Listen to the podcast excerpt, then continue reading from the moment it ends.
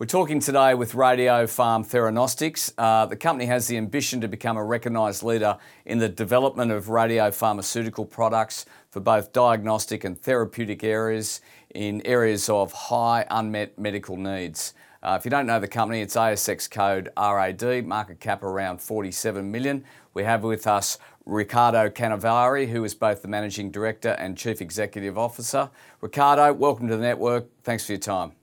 Thank you, team, for having me. Now, Riccardo, um, Radiopharm has had a number of um, price sensitive announcements over the last couple of weeks in September, and uh, these are all in relation to the treatment of osteosarcoma, which is one of the most common types of bone cancer. Can you talk through the significance of these announcements?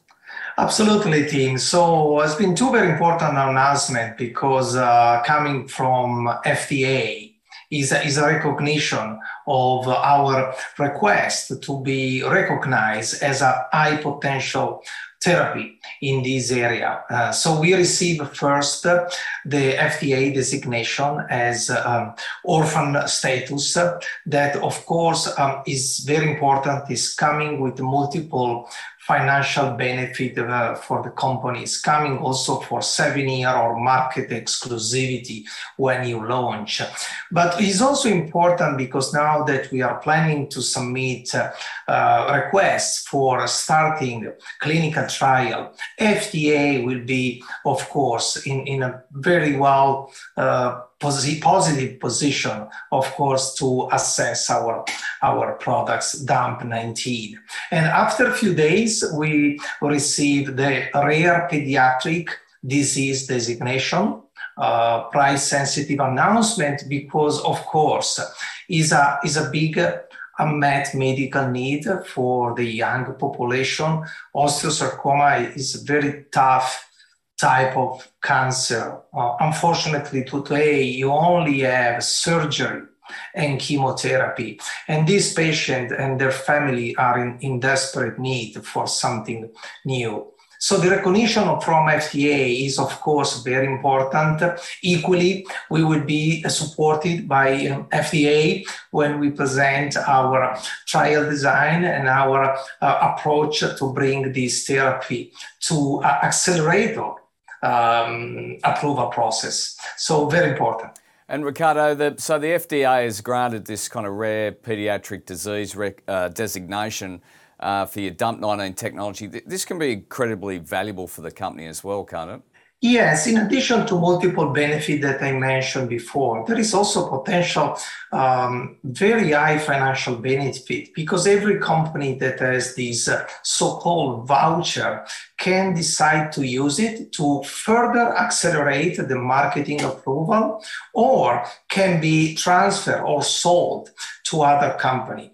We do have recent uh, example in the last three, four years, and on average, the voucher was sold from 100 million dollars to 130 million dollars. So it's still a long way to, to go there, but of course is a very uh, potential value, high value for the company. And and with your therapy, what sort of uh, what's the size of the addressable market we're talking about? So osteosarcoma is a rare disease, so the prevalence is, is not extremely high, but at the same time, there are no therapies. So we are talking about the potential to be either the uh, first to market or the best in class targeted therapy because there are no targeted therapy uh, today. So, really, the first that can um, have the opportunity to launch in this market can have significant premium um, as a recognition. Riccardo, what, what are the next steps? I mean, this, this can be have a long time frame. Can you talk through what the next steps are for uh, Radiopharm over the next six to 12 months?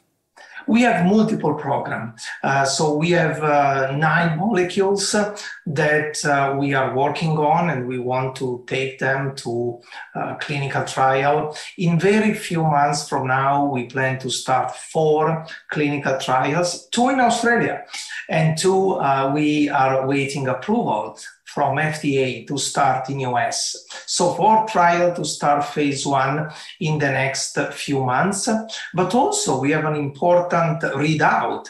We have an imaging trial that is a phase two that is going to read out in the next few weeks. So really we have a lot that is happening and ongoing. And team, of course, I cannot avoid to mention our announcement of last week where Radiopharm Together with MD Anderson, the number one cancer center in US, decided to form together a joint venture. In this joint venture, the objective is really to bring at least four new, extremely innovative uh, products, radiopharmaceutical products to the market. And we are very excited, first of all, that we have been selected by MD Anderson. And secondly, to work with such a great team of scientists to bring innovation to patients. Riccardo, always nice to talk to you. Thanks for your time. Thanks a lot, team.